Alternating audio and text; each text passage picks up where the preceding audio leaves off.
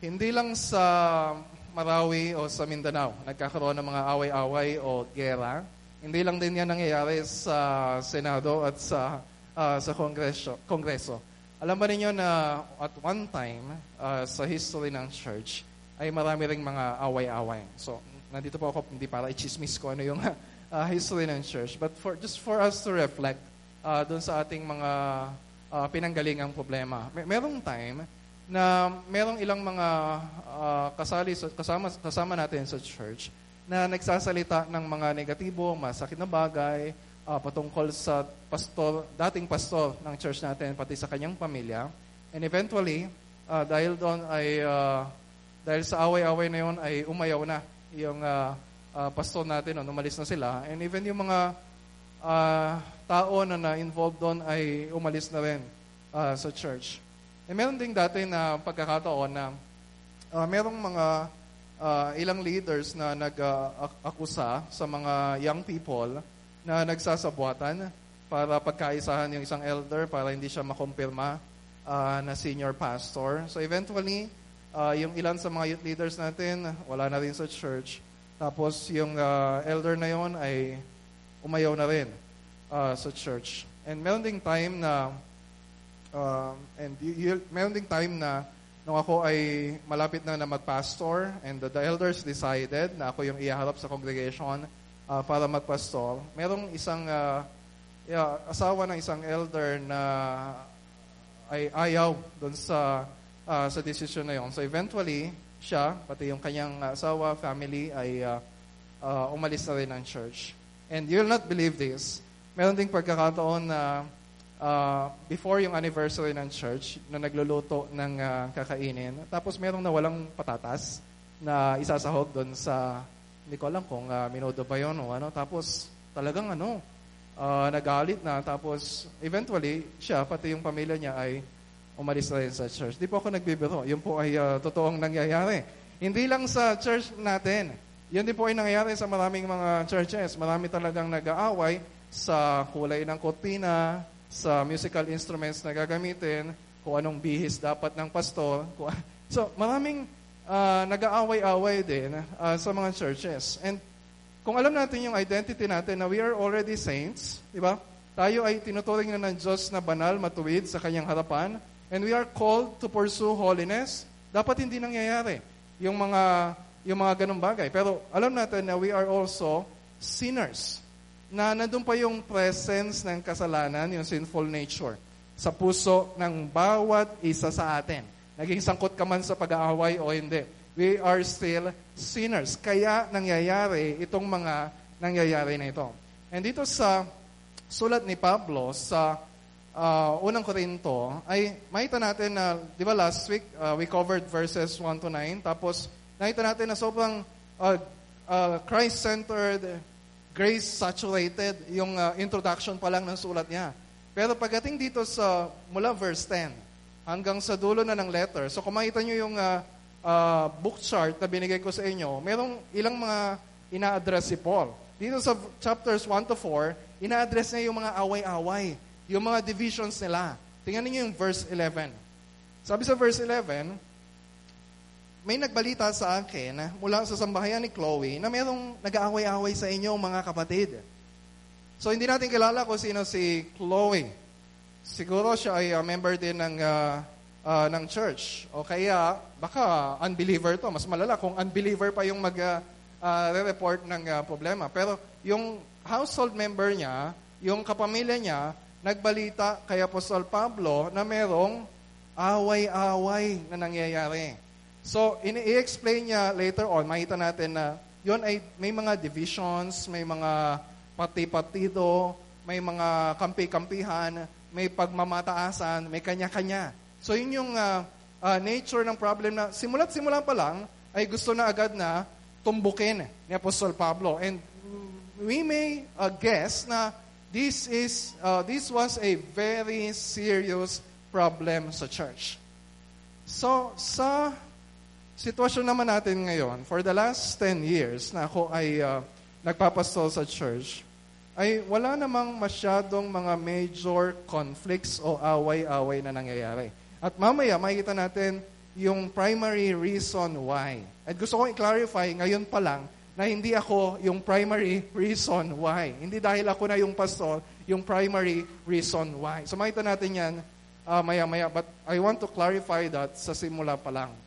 Na merong mga, hindi ko alam, kasi kung may mga away-away ngayon, baka iba hindi nakakarating yung balita sa akin, pero uh, may mga minor conflicts, may mga tampuan din, may mga naiinis din, meron ding mga nasosobrahan ng pananalita at uh, na-offend uh, yung iba. Meron ding mga disagreements. When, when we talk about yung gospel ambition natin of uh, planting churches, nagkaroon ng uh, ilang mga misunderstanding among uh, among the leaders. Merong may mga reservation, may mga doubts, at merong uh, merong iba na mga members na hanggang ngayon ay uh, hindi pa nagpa-participate doon sa ating gospel ambition. So, wag nating iisipin, wag nating iisipin na dahil walang walang major conflict sa church, walang nangyayarin mga away-away o sabunutan, ay uh, we are already uh, experiencing yung uh, absolute or maximum uh, na unity. It's not about the absence of conflicts. It's about the presence of uh, spiritual uh, unity sa atin. So, yun yung gustong i-address ni Paul sa simula't simula pa lang. When you review yung verses 1 to 9, meron na siya agad dyan mga pa, pahaging o kaya mga pasaring ba natin doon. Hindi pa niya dinidirect ang kinoconfront. Pero pag narinig niyo yung mga words na binanggit niya, halimbawa, verse, uh, sa verse 2, sabi niya, to the church of God. Hindi niya sinabing to the churches of God. So singular, hindi churches plural, to emphasize yung spiritual unity na meron na sila kahit meron ng mga multiple house churches doon sa city of Corinth.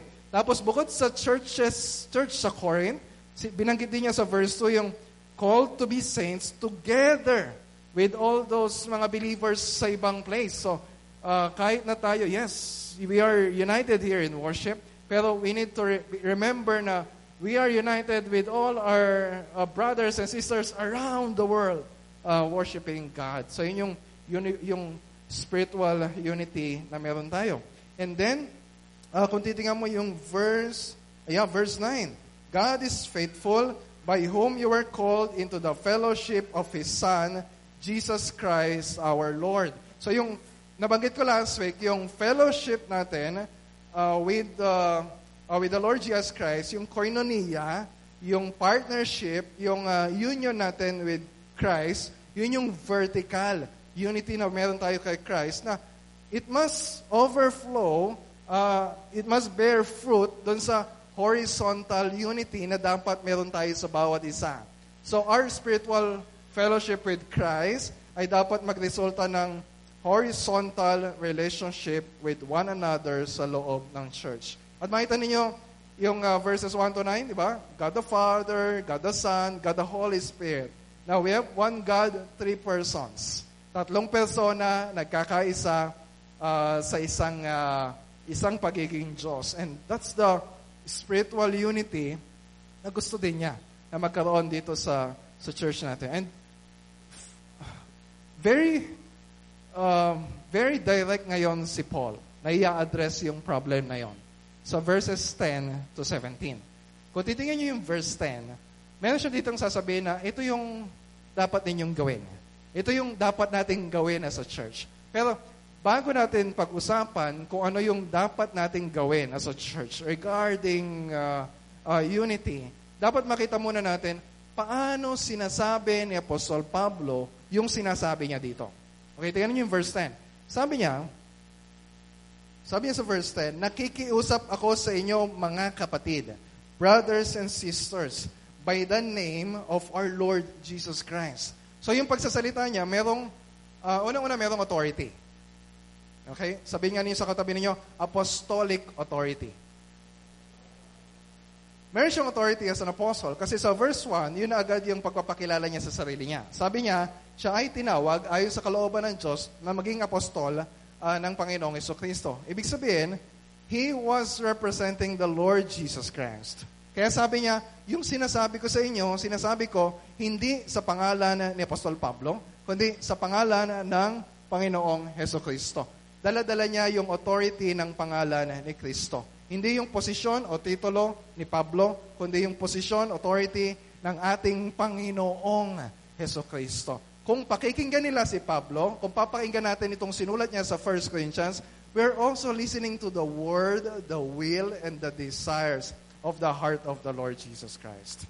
Pero, bukod sa apostolic authority, nagpapakita din ito ng uh, uh, yung pagiging member niya of the family. Pansinin niyo ha. Sabi niya, nakikiusap ako sa inyo. Hindi niya sinabi na, kung ikaw mayroong authority, di ba, pwede kang magka-bossing-bossing at uh, sabihin na, inuutusan ko kayo, umayos kayo, makinig kayo sa akin, pagka hindi kayo sumunod. Di ba? Uh, so, nung pinalipat ko kayo dito, nakikiusap ako sa inyo. Bakit niya ginagawa yon? Kasi he was treating them, yes, meron siyang authority, pero he was treating them as equals. Na andun yung intimacy Nandun yung relationship as a family. Paano niya sila tinawag? Di ba sabi niya, nakikiusap ako sa inyo, mga kapatid. Magkakapatid tayo, isang pamilya. And then sa verse 11, nung binanggit niya yung problema na nabalitaan niya, sabi niya, may nabalitaan ako sa household ni Chloe na uh, ganito yung nangyayari sa inyo, mga kapatid. Sabi niya, may nakarating sa akin na problema, mga kapatid. Mahalaga yon na inuulit niya yon. Kasi, halimbawa, kung sa bahay ninyo, nag-aaway kayong, uh, nag-aaway kayong mag-asawa, tapos narinig ng kapitbahay ninyo na hindi naman ninyo kaano-ano, tapos hindi naman ninyo ka-close, maya-maya, kumakatok na sa bahay ninyo, Huy, bakit kayo nag-aaway-aaway dyan? Di ba? Uh, sa feeling natin, parang, ano ba, pakialam mo? Di ba? Kaano-ano ka ba namin? Pero, si Paul, nagsasalita siya, not as an outsider, not a stranger, kundi as a member of the family gusto niya i-communicate, papakialaman ko yung nangyayari sa inyo dahil magkakapamilya tayo. Dahil magkakapamilya tayo. So anong sinasabi dito ni Apostol Pablo? Meron siyang sinasabi na dapat nilang gawin. So yung isa, negatively, yung isa, positively. Sabi niya, negatively, sa verse, verse, um, verse 10, sabi niya, that there be no divisions among you. Yung walang pagkakabahagi, walang mga pagkakampihan. Tapos sabi niya, yung kasi ang nagiging dahilan, kaya nagkakaroon ng quarreling o away-away. Yung binagit niya sa verse 11. So, hindi hindi natin alam kung ano talaga yung uh, scenario dito. Kung uh, nagmumurahan na ba sila o kaya uh, dumating sa time na parang uh, uh, magsusuntukan na. Eh, it's happening uh, kahit sa mga times na mer- merong nakukwento lang sa akin ito ng mga missionary natin dati na yung mga elders meeting nila pagka hindi sila nagkasundo talagang kulang na lang ay uh, uh, wala namang baril bubunutin pero yung ganong klaseng mga confrontation sometimes you're wondering na bakit to nangyayari hindi lang sa mga Christians even sa mga Christian leaders even sa mga sa mga pastors so I I've been involved sa uh, overseeing ng mga churches natin sa district and I'm aware doon sa mga problema na nangyayari sa ibang mga churches. And dito sa Corinth, merong, merong specific nature yung problem nila. Tingnan niyo sa verse 12. Sabi niya sa verse 12, eto ibig ko sabihin. Each one of you, sinasabi ninyo na ako ay kay Pablo, ako, yung iba naman, ang sabi, ako ay kay Apollos. Yung iba naman, ako ay kay uh, Cepas. Yon ay si Pedro. Yung iba naman nagsasabi ako kay Kristo. So, meron siyang binanggit na example na apat na partido dito sa iglesia sa Corinto. Yung partido ni Pablo, partido ni Apollo, partido ni uh, Pedro, at partido ni Kristo.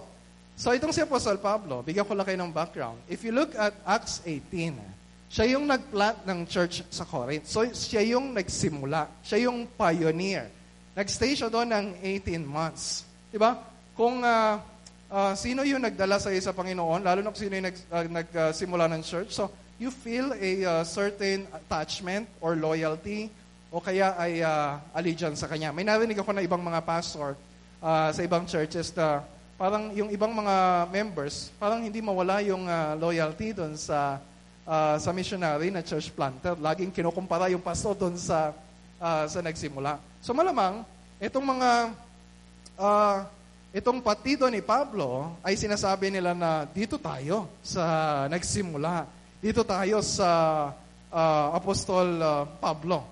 Pero after 18 months ni uh, uh, ni uh, Pablo doon sa Corinth. So umalis na siya. Lumipat siya ng uh, Ephesus and sa ibang city. And then, meron namang uh, dumating. At ito naman ay si uh, Apollo o si uh, Apollos. Kung titignan niyo yung Acts 18 of verse, verse 8, basta na doon sa Acts 18 yon. Pinakilala doon si Apollos. Siya ay native of Alexandria. Tapos siya ay eloquent. Ibig sabihin, magaling siya magsalita. Tapos, ano siya? talagang bihasa siya sa Biblia. Kumbang uh, siguro, gagawin mo, itanong mo kay Apollo, di ba? Biblia ang uh, sasagot. So maganda nga magsalita. Kasi, siguro si Pablo, siya na rin yung nag-confess na hindi siya ganun ka, uh, hindi siya ganun ka-eloquent. O kaya kung eloquent naman siya magsalita, pero hindi niya talagang parang ginagalingan masyado para makuha yung, uh, basta makuha lang yung attention ng mga tao. Naalala ninyo noon sa Nasa Macedonia yata siya no. Nasa Acts 20 naman yung story. Nagpipreach siya. Eh yung mga bintana nila no, walang mga reyas na ganyan. Eh so yung iba, doon sa, siguro talangkahan ng bintana, nakaupo. Eh si Pablo, nasa harapan ng uh, pagpipreach. Tapos hanggang hating gabi, nagpipreach pa rin siya. Huwag kayong mag-alala, hindi naman tayo aabutin ng uh, hating gabi dito. Antok na antok na yung uh, nandun sa bintana.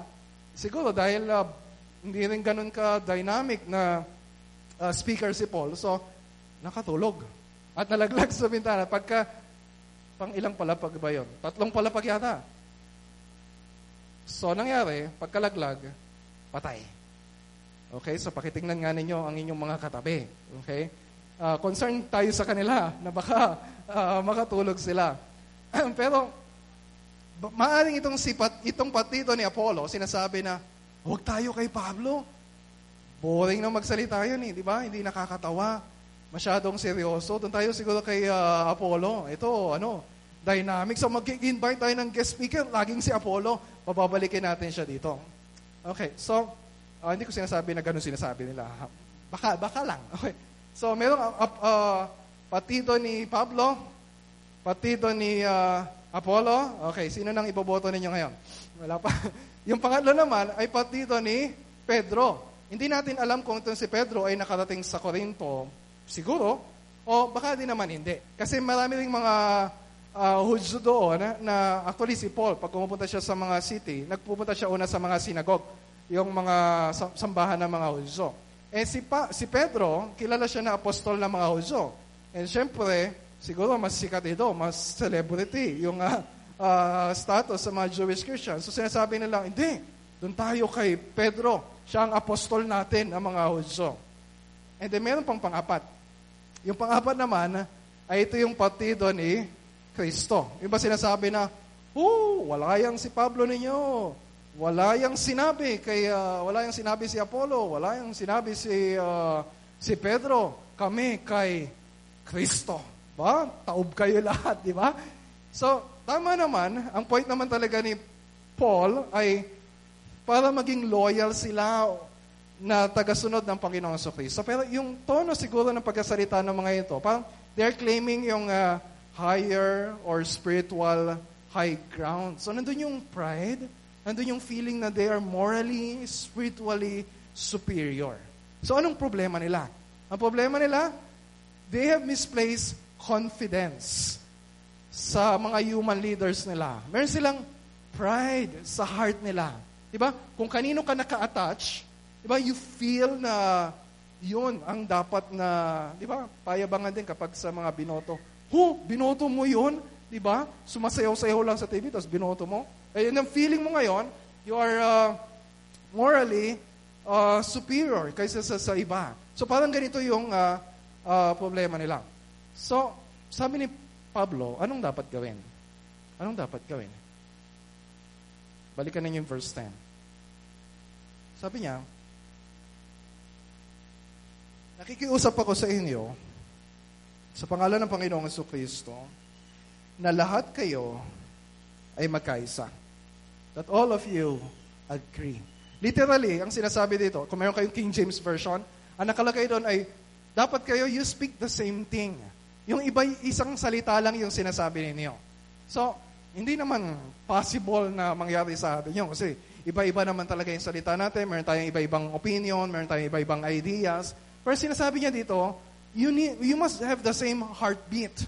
Na kung ano yung lumalabas sa bibig ninyo, iisang puso yung pinanggagalingan niyan. Di ba sabi niya sa verse 10, that you be, you be united in mind, in the same mind and the same judgment. Alam niyo yung word na united?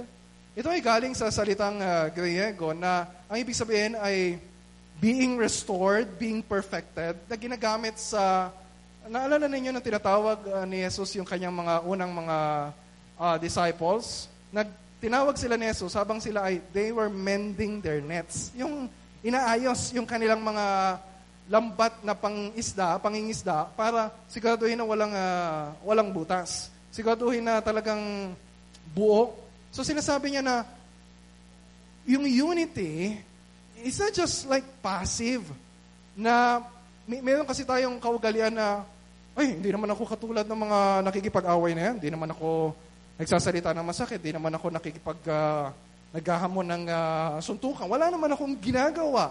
Diba? Para masira yung pagkakaisa ng church. Pero yung, yung primary question na we need to ask, baka nga yun ang problema mo wala kang ginagawa.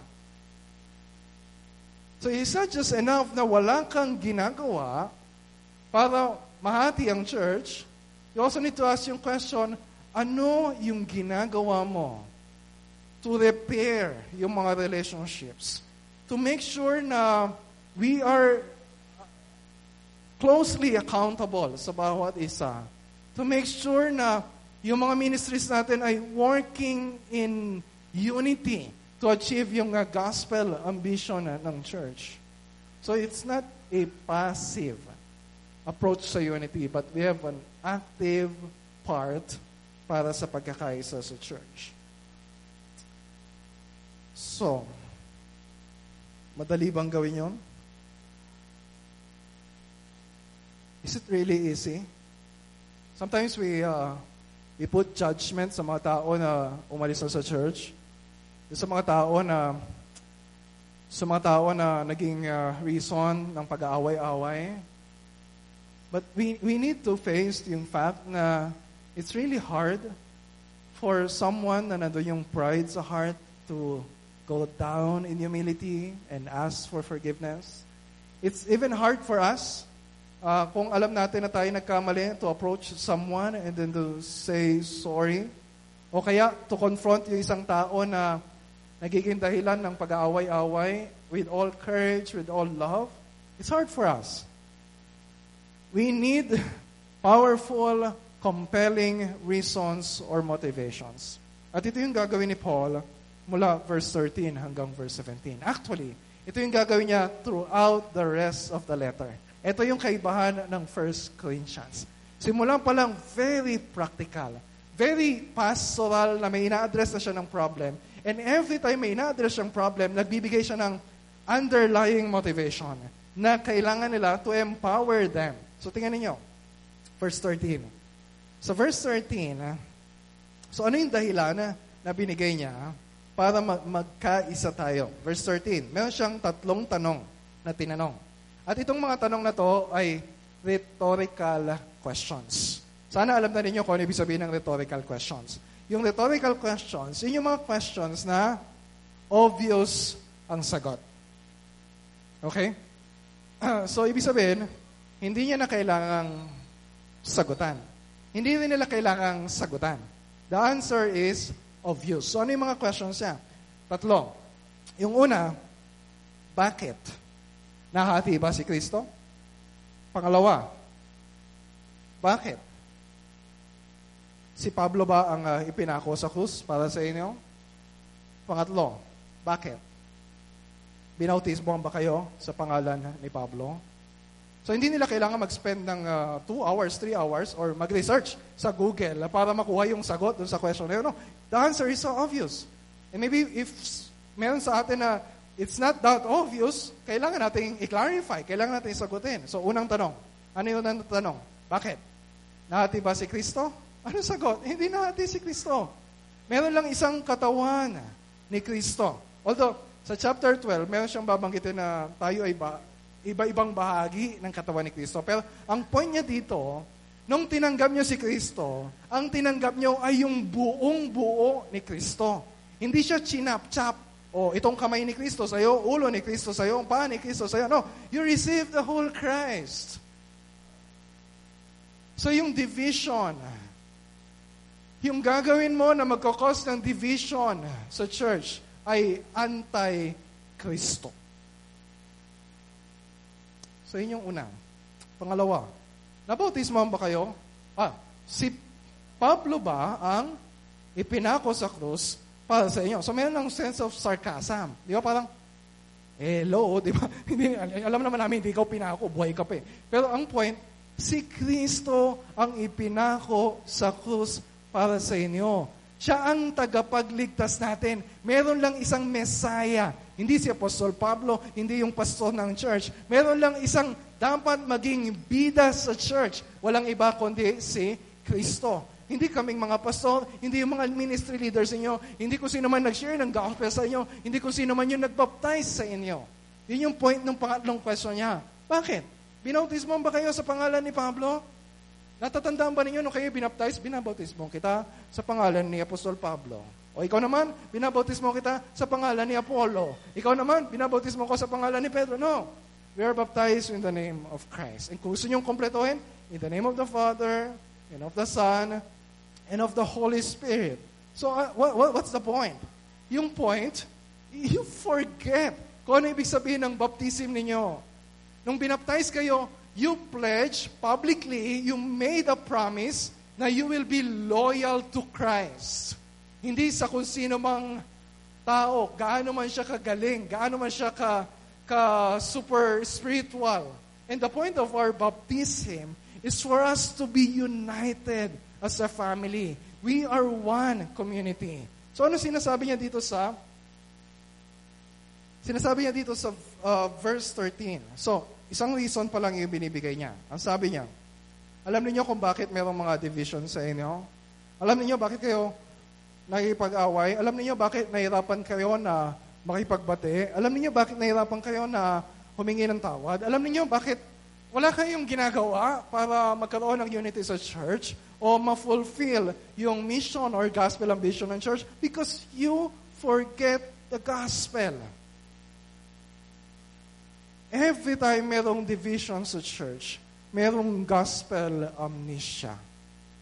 Every time nahirapan kalapitan yung kapatid mo para humingi ng tawad o kumprontahin siya dahil may kasalanan siya o remind siya sa kanyang role sa ministry, we are suffering from gospel amnesia. So ang solusyon, sabi ni Paul, remember the gospel. Remember Christ. Remember the cross, kung anong ginawa niya. Remember the meaning of your baptism. Alalahanin niyo na meron lang isang Kristo, meron lang isang tagapagligtas, meron lang isang bautismo sa pangalan ni Kristo. So ano yung first reason niya? Dapat tayong magkaisa bilang isang iglesia dahil iisa yung gospel na tinanggap natin. Sabi mo sa katabi mo, dahil iisa yung gospel na tinanggap natin. Meron pa siyang isang babanggitin. Ito naman yung verses 14 to 17. At dito sa 14 to 17, paulit-ulit na binanggit niya yung tungkol sa baptism. So, in-expand niya yung idea na sinabi niya doon sa third question, sa verse 13. So, tingnan ninyo. Simula verse 14, ang sabi niya, Nagpapasalamat ako sa Diyos na wala akong binautismoan sa inyo maliban kay Crispus at kay Gaius. So, sinasabi niya, Ay, buti na lang. Di ba? I felt relieved doon sa decision ko na para sa kanya, meron siyang ministry strategy. Hanggat maaari, hindi siya yung magbabaptize. Ipapaubaya niya sa iba yon. Kasi apostol siya, magstay siya sa isang lugar, pero lilipat din siya sa ibang lugar. Siguro, binabantayan din niya yung sarili niyang puso para ma- hindi ma-develop yung pride, o kaya binabantayan niya yung church na nandun yung tendency na magkaroon ng attachment kung sino man yung uh, nagbaptize sa kanila. So hindi ko alam kung uh, probably we don't have the same problem, pero meron din tayong problema tungkol sa attachment sa ibang tao or confidence sa ibang tao. May binanggit pala siya na binaptize niya. Sino yun? Si Crispus, tsaka si Gaius. Si Crispus, kung titingnan niya yung Acts 18, siya yung ruler ng synagogue na nag-preach siya doon. Siya, tsaka marami pang mga uh, nakinig kay Paul ang naniwala sa magandang balita at nagpabautismo. So si Gaius, binaptize niya. And then sino pa? Si, ay, si Crispus binaptize niya. Yung pangalawa, si, si Gaius. Si Gaius, kung titingnan niyo yung dulo ng letter niya sa Romans, kasi yung Romans, sinulat niya nung nandun siya sa Corinth.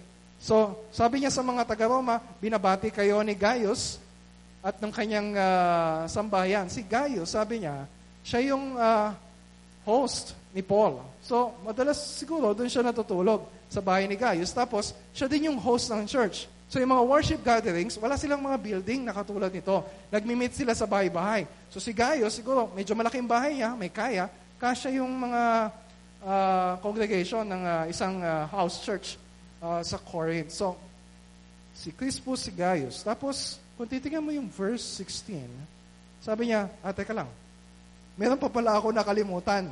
Diba? Kasi kapag hindi naman sila nagta-type ng uh, letter, tapos, oh, backspace, ulit, burahin mo muna yung, uh, uh, nasulat mo na yung, uh, malamang may secretary siya. O nasulat mo na yung verse 50. O kaya, simula pa lang naman, ulitin mo na lang, ulit, burahin. May nakalimutan ako. No. Ano na, basta sinulat lang. May nakalimutan pa pala ako. Sabi niya sa verse 16, sabi niya, nakalimutan niya si, sino yun? Stephanas. Pati yung kanyang household. Na binagit niya din sa chapter 16 ng 1 Corinthians. Na first convert sa province of Achaia na kinaroroonan ng city of Corinth. And then, sabi ni Paul, maliban sa kanila, siguro wala na. Pero hindi ibig sabihin, nagkakaroon si Paul dito ng uh, baptized by me amnesia. So, wala siyang listahan ng kanyang mga uh, binaptize. So, siguro may nakalimutan pa siya. Pero, it's a deliberate na conviction ni Paul na hindi niya kailangang alalahanin kung sino yung binaptize niya. Hindi niya kailangang ilista kung gaano karami yung binaptize niya. Hindi niya kailangan bilangin kung sino maraming mga likers o mga fans o followers uh, ni Paul. No. Ang sabi niya, tingnan niyo yung verse 15. Ito yung reason. Bakit hindi siya nagbabaptize ng marami? Hindi dahil unimportant yung baptism. Mahalaga yung baptism. That's part of the Great Commission, right? Sa making disciples, baptizing them. Pero para kay Paul, yes, Gagawin natin yan sa church. Pero not necessarily ako yung gagawa niyan. Ang sabi niya, ginagawa niya yung kasi para hindi ninyo masabi na kayo ay binautismuhan sa pangalan ko. So ano yung point niya?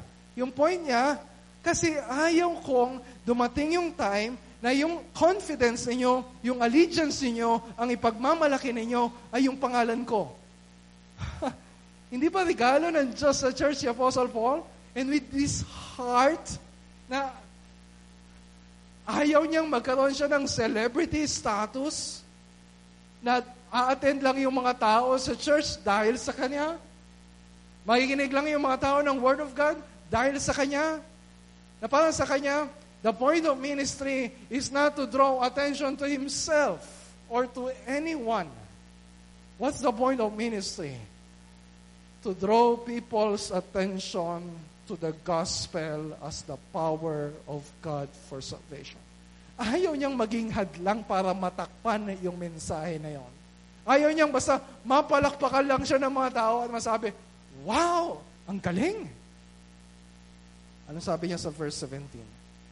Sabi niya, For Christ did not send me bilang isang apostol. The same word, apostle, send me to baptize, but to preach the gospel. Mahalaga yung baptism, but that's not the point of Paul's ministry. That's not the point of our ministry. Ang sabi niya, to preach the gospel. The point of what we're doing is the preaching of the gospel. And sineset niya yung sarili niya as an example for the Corinthians to follow. Ang dahilan kung bakit kayo nagkakahati-hati, may divisions kayo, because you're so focused. You're so confident sa mga tao. Instead, sa halip na yung misyon na ibinigay sa atin to preach the gospel. Ang misyon natin ay ipakilala si Kristo. Hindi para maging sikat ang iglesia natin o maging sikat ang pastor natin. But to preach the gospel. And sabi niya, kaya nga, not, ginagawa ko ito not with words of eloquent wisdom, lest the cross of Christ be emptied of its power. Hindi yung mga salita na magaganda, na may karunungan. Siyempre, dapat, alam nga naman, siyempre, pag nagpipitch ka ng gospel, dapat hindi naintindihan yung salita mo.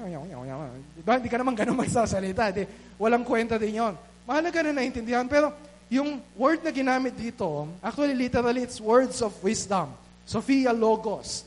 Na ibig sabihin ay, siyempre, kailangan naman may karunungan yung sinasabi mo. Alam ka namang walang, walang sense naman yung sinasabi nito. Pero yung mga Greeks kasi, meron silang style na yung sa sa public speaking, na talagang kapag meron silang mga speaker sa philosophy, di ba, yung mga public gatherings nila, na talagang mga, yung mga ginagamit na words na highfalutin ba tawag natin doon? Mga high-sounding speech, talagang talagang pag din, nadinig mo talagang mataas ang pinag-aralan nito, mukhang edukado, edukado, may PhD, graduate sa UP o sa Ateneo. Di ba? Pakinggan natin. Tapos pagka narinig nila yung, kahit di nila naintindihan kung ano yung sinasabi, wow, galing. Ano ibig sabihin? Basta magaling. Pero kay Paul, the goal of his preaching, mapag-aaralan natin yan next week hanggang sa chapter 2, is not to draw attention to himself, but to draw attention to the gospel. And we have we have a problem at kahit ako sa pastor, may time na may time na sobrang conscious ako na magbilang. Dumadami na yung members ng church. Ah, mas marami na yung members ng Baliwag Bible Christian Church kaysa doon sa uh, ibang mga church sa district. And I feel more confidence uh, sa sarili ko. Kaya, uh, alam niyo na I have, uh, meron tayong website. Nandun yung mga uh, sermons natin sa church. Di ba, may mga times na parang sobrang nagiging uh, preoccupied ako doon. May mga statistics kasi yung, ba, 1,000 views ng isang araw. Ba, Sabado ng gabi, mas marami. Hindi ko alam, baka yung ibang pastor na uh, kapos sa pagpe-prepare ng sermon, talagang uh, doon nag-search uh, ng mga sermons. Well, di ba parang andun yung pride and uh, yung feeling na I'm better than uh, other pastors. O kaya, Kapag uh, sa social media, yung uh, Treasuring Christ, kapag meron akong pinost doon, minsan parang bago ako mag-post, itatanong ko muna, ito kaya ay marami kayang magla-like dito, marami kayang mag-share dito, o kaya magko-comment dito? I, I quickly forget yung point ng treasuring Christ is treasuring Christ. Treasuring the name of Christ. Lifting up the name of Christ. It's not about me. It's not about my ministry. It's not about my words. It's not about kung gaano karaming tao yung nakikinig ng sermons ko. It's so easy for me, so easy for us to place our confidence sa sarili natin o sa ibang tao. So sabi ni Paul, ano yung reason niya? Bakit dapat magkaisa? Magkaisa tayo, lang, oh, isa lang yung gospel na ibinabahagi natin sa iba. Sabi niya sa verse 13, kasi isa lang yung gospel na tinanggap natin. Sabi niya sa verses 14 to 17, kasi iisa lang yung gospel na binabahagi natin. Bakit tayo dapat magkaisa? Sabihin mo sa katabi mo, kasi iisa lang yung gospel na ibinabahagi natin sa iba. If we really want other people to be saved, we will not try to draw attention to ourselves. Diba? Sabi niya sa verse 17, kasi pagka ang attention nila nasa atin, ang pananampalataya nila nasa atin, ang kumpiyansa nila nasa tao, then binawalang kabuluhan ang mensahe ng ginawa ni Kristo sa krus. But Jesus died on the cross para makuha yung attention natin, para tumingin tayo sa Kanya, para itaas natin yung pangalan niya. That's the point of the gospel, to save us, to save unbelievers. If we are not participating, nag, magkaroon ng unity sa church, magkatulong-tulong tayo sa gospel ambition, then we don't care for the salvation of other people. We just care about us. We just care about our name. We just care about our comfort, our convenience, our reputation. Pero kung ang isinasaalang-alang natin ay ang pangalan ni Kristo, ang kumpiyansa natin ay ang kapangyarihanan ng Ebanghelyo, then we will do everything para magkaroon ng pagkakaisa sa church. Amen? So, we need to evaluate ourselves. You need to ask yung question sa sarili ninyo. Meron ka bang ginagawa para maging dahilan ng pagkakabahabahagi ng church? Meron ka bang sinasabi na hindi nakakatulong, hindi nakaka-encourage, hindi nakaka-motivate sa iba, na sipagan pa yung paggawa sa ministeryo? I, I, I thank the Lord. I thank the Lord kasi for the last few days, I see amazing unity sa church. Kung makita ninyo yung, uh, halimbawa yung mga youth, yung mga nasa children uh, ministry natin na nag-DVBS sa uh, sa Plaridel, wala naman akong ginawa doon. Pinag-drive ko lang sila. Ako lang nagkuha ng picture nila. Pero sila yung nagplano, sila yung gumawa, sila yung nagtulong-tulong para magkaisa. And God was saying to me, okay, be content na you're in the background. Let them do the work. And then pagdating naman dun sa, uh, yeah, the last Friday, for uh, several fr- uh, Fridays na, nagmi-meet yung uh, OFW uh, families and then yung OFW ministry team natin. Minsan nagugulat lang ako, ba, may meeting pala dito, di ba? Wala, wala man lang kung kamalay-malay sa pinagpaplanuhan nila. Pero God is teaching, okay, be content. Just to be in the background. And let them uh, uh, do the work of the ministry. Tapos yung sa story of God sa Tangos, sa Santo Niño, na nagtutulong-tulong to uh, reach out uh, sa mga bata, sa mga adults with the gospel and even makatulong to heal yung mga marriages nila. It's amazing. Yung unity na nangyayari sa church kapag may nasira na proyekto, nasira na na ano, tapos mainit, kailangan ng aircon, kailangan ng ganito, di ba? Parang, ito, tutulong ako, ito, uh, bibili ako. It's amazing. Yung generosity and spirit of unity sa church. So ito yung kailangan nating ipagpatuloy. And I, yes, masaya ako, pero I will not rest content hanggat meron pang iba sa inyo na hindi nakakabahagi dun sa joy of participating sa ministry. So you need to, eva- back to sa question ko kanina. Kung wala kang ang ginagawa para maging dahilan ng pagkabahabahagi, ano yung ginagawa mo? Ano yung ginagawa mo? Ano yung gagawin mo this week to show that you are participating para magkaroon ng unity sa church. Maybe. This will be the first time na you will attend a Grace Community Gathering. Lalapit kayo sa isang pastor, isang elder, saan ba may malapit na Grace Community na nag-gather sa lugar ko? Or magtatanong ka sa mga elders, ano ba yung ministry na may kakulangan? Kulang ba tayo sa, sa PA o sa, sa music team or sa church planting sa Plaridel? Ano pa ba yung mga kailangan na makakatulong ako? What will you do? It can begin by just asking questions. Anong magagawa ko? And for all of us, we need to start praying. Meron ako nabasa na sa the Gospel Coalition website na 18 things you must pray for the church. And then pinost ko sa Facebook group natin yung 18 na yun. Alam niyo number one doon? Sabi doon, let us pray for love and unity sa church, especially those people, now we find it hard to love, but we don't have anything in common but the gospel. Iba-iba tayo. Iba-iba tayo ng estado sa buhay. Iba-iba tayo ng experiences sa family. Iba-iba tayo ng educational background. Iba-iba tayo ng ugali. Iba-iba tayo ng personality. Iba-iba tayo ng preferences. Iba-iba tayo ng level of maturity. But we have something in common. That's the gospel. And that's enough for us. We have one gospel.